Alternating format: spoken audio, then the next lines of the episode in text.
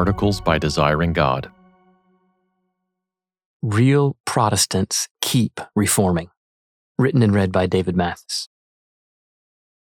In the time it takes you to read the Bible, cover to cover, you could read the Westminster Confession almost 70 times. Just think of it Westminster, 70 times through. Almost four centuries ago, 120 of the best English speaking pastors and theologians in the world labored for three years to hammer out the key theological and ethical teachings of Scripture. What good might it do you for a lifetime if you worked diligently through those learned 12,000 words some five or six dozen times? Cast in such terms, normal Bible reading can begin to seem inefficient. Might your time be better spent in 70 readings of Westminster than one long journey through the whole terrain of Scripture with its genealogies, cultic regulations, esoteric aphorisms, and minor prophets? Hopefully, you would answer no, but in responding to a question put that way, you might intuit both the profit and peril of our creeds and confessions. Wonder and danger of creeds. The usefulness of such creeds is bound up with their brevity, whether it's the longer 12,000 words of Westminster or the tight 200 of Nicaea. What wonderful, helpful, instructive summaries faithful creeds and confessions can be. The full text of Westminster can be read at a reasonable pace in about an hour. It's just a little more than 1% of the Bible's length. And it is, by and large, a very good synthesis of Scripture's teaching. It is remarkable to rehearse the enduring Reformed formulations that emerged in that 90 year period, beginning a generation after the Reformation from the 1560s to the 1640s. 1561, the Belgic Confession. 1563, the Heidelberg Catechism. 1619, the Canons of Dort. 1648, the Westminster Standards. Some adherents to Westminster today will tell you that the task of Reformation was great, but finite. And by 1648, it was essentially done. With the advent of Westminster, they say, the Church's doctrine worship and government were at last reformed. The project was complete, and the last four centuries have brought plenty risk of erosion, but no real exercises in improvement. Others in the Reformed camp think differently, and these varying instincts have often clashed over what might be the most controversial of Reformed theology's handful of Latin maxims Semper reformanda, always reforming. Origin and context. The oldest record of something like the phrase is in a 1674 devotional book by Dutch Reformed pastor Jodocus van Lodenstein.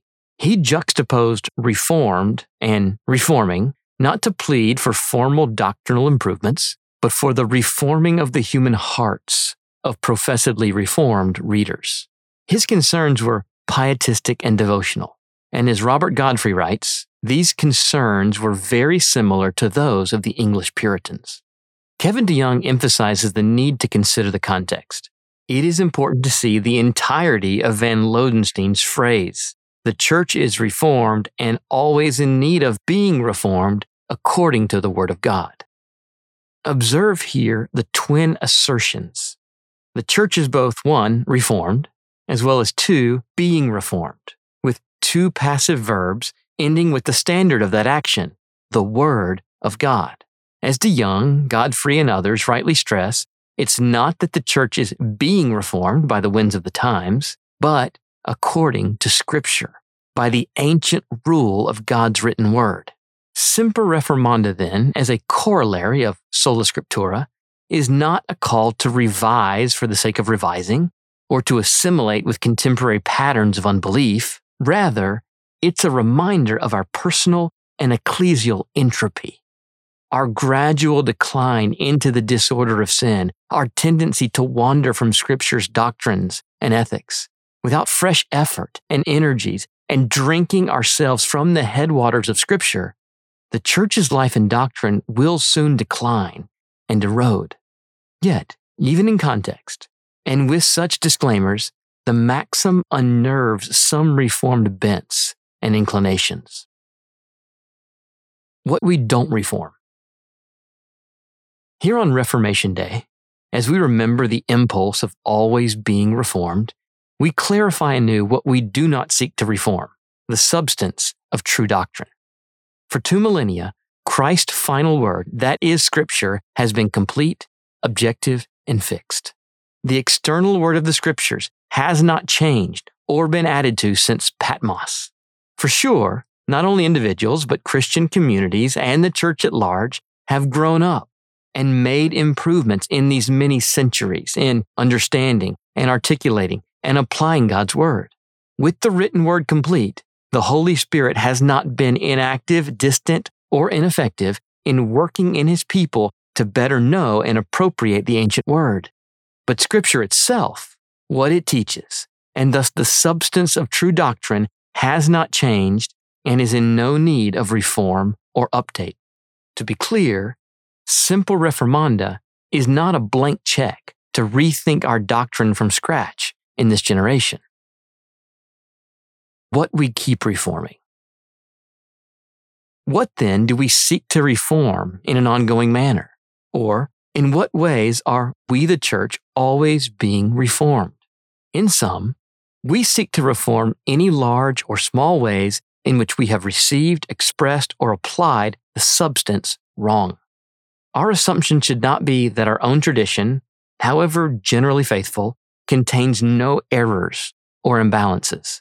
Rather, the question is whether we might, in time, truly identify them and improve upon them.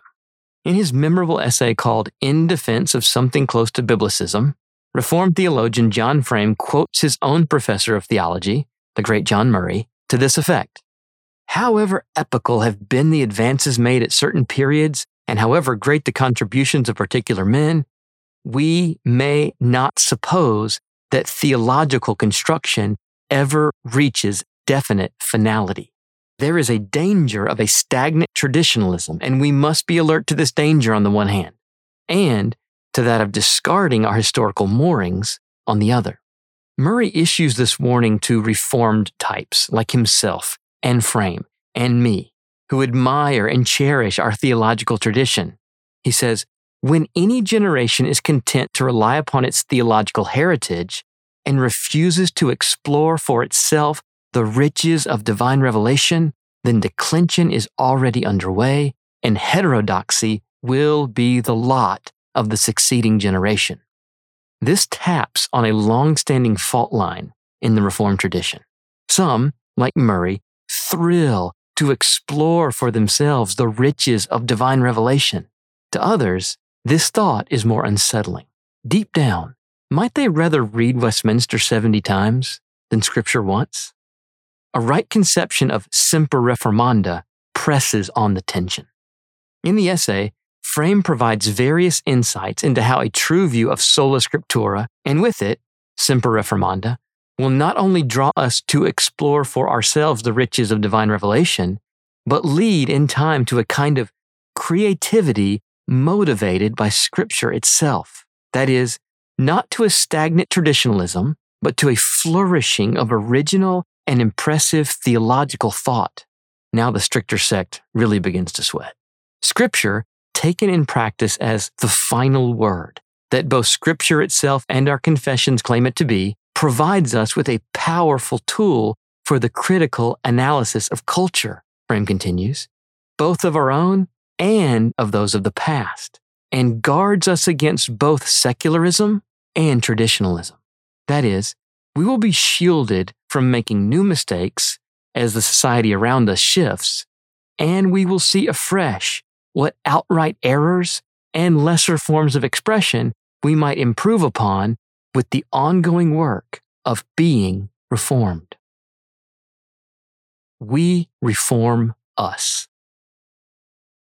While our always being reformed will not include the substance of true doctrine, it may involve how we teach and express the doctrines in our generation, and putting in the energy to say the timeless substance in fresh contemporary ways will both deepen our own understanding and our hearers, as well as open up our doctrine to some hearers who found the old articulations obscure or inaccessible. The times into which we speak timeless truths do change. And so, if we are faithful, our own preferred expressions and formulations will iterate over time. Even then, we observe a kind of conservatizing force in doctrinal formulation. For one, change risks new error. So we do not recklessly reach for fresh language or do so before it is time. In the end, the heart of what we keep reforming centers on ourselves. And in particular, as was Van Lodenstein's original concern, our own hearts. The part of religion that always needs reforming, says Godfrey, is the human heart. We seek to search and address our own personal and communal and generational sins and shortcomings. We reform us according to God's word. At the heart of always reforming is we, us, and ourselves, and especially our hearts.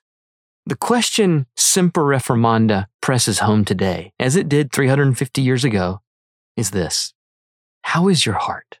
Are you content with formal religion, with historically accurate doctrines and external observance? Have you made peace with the appearance of godliness while denying its power in the inner man? Is your Christianity a religion of the heart? Have you been born again or just baptized? Do you love and delight in Jesus and all God reveals for us to be in Him? Search the scriptures. You will search in vain for a magic date or a magic year when the Reformation was completed. The work continues, and most of all, in us. Might we then just as well claim no creed but the Bible? If no creed means subscribing to some other creed as our final say, our last authority, our norming norm, some other human document over Scripture, then yes, no creed in that way. We have no final say but Scripture alone. But if no creed means taking up no careful, expressed summary of key Christian doctrines and beliefs, then no, that is naive. We have and love and benefit greatly from faithful formulations. And as the Desiring God affirmation confesses, we do not claim infallibility for this affirmation and are open to refinement and correction from Scripture. Yet we do hold firmly to these truths as we see them and call on others to search the Scriptures to see if these things are so. As conversation and debate take place, it may be that we will learn from each other and the boundaries will be adjusted, even possibly folding formerly disagreeing groups into closer fellowship. With love for our confessions, we gladly default to Scripture itself, citing its chapters and verses, and counting the tradition of noble Bereans to be that, in essence, of the Westminster Divines. They receive the word with all eagerness, examining the Scriptures daily to see if these things were so. Acts 17:11. What better course might Reformation Day inspire than a lifetime of diligent studies in our confessions, all within the context of an eager daily exploration of Scripture. For more resources, visit desiringgod.org.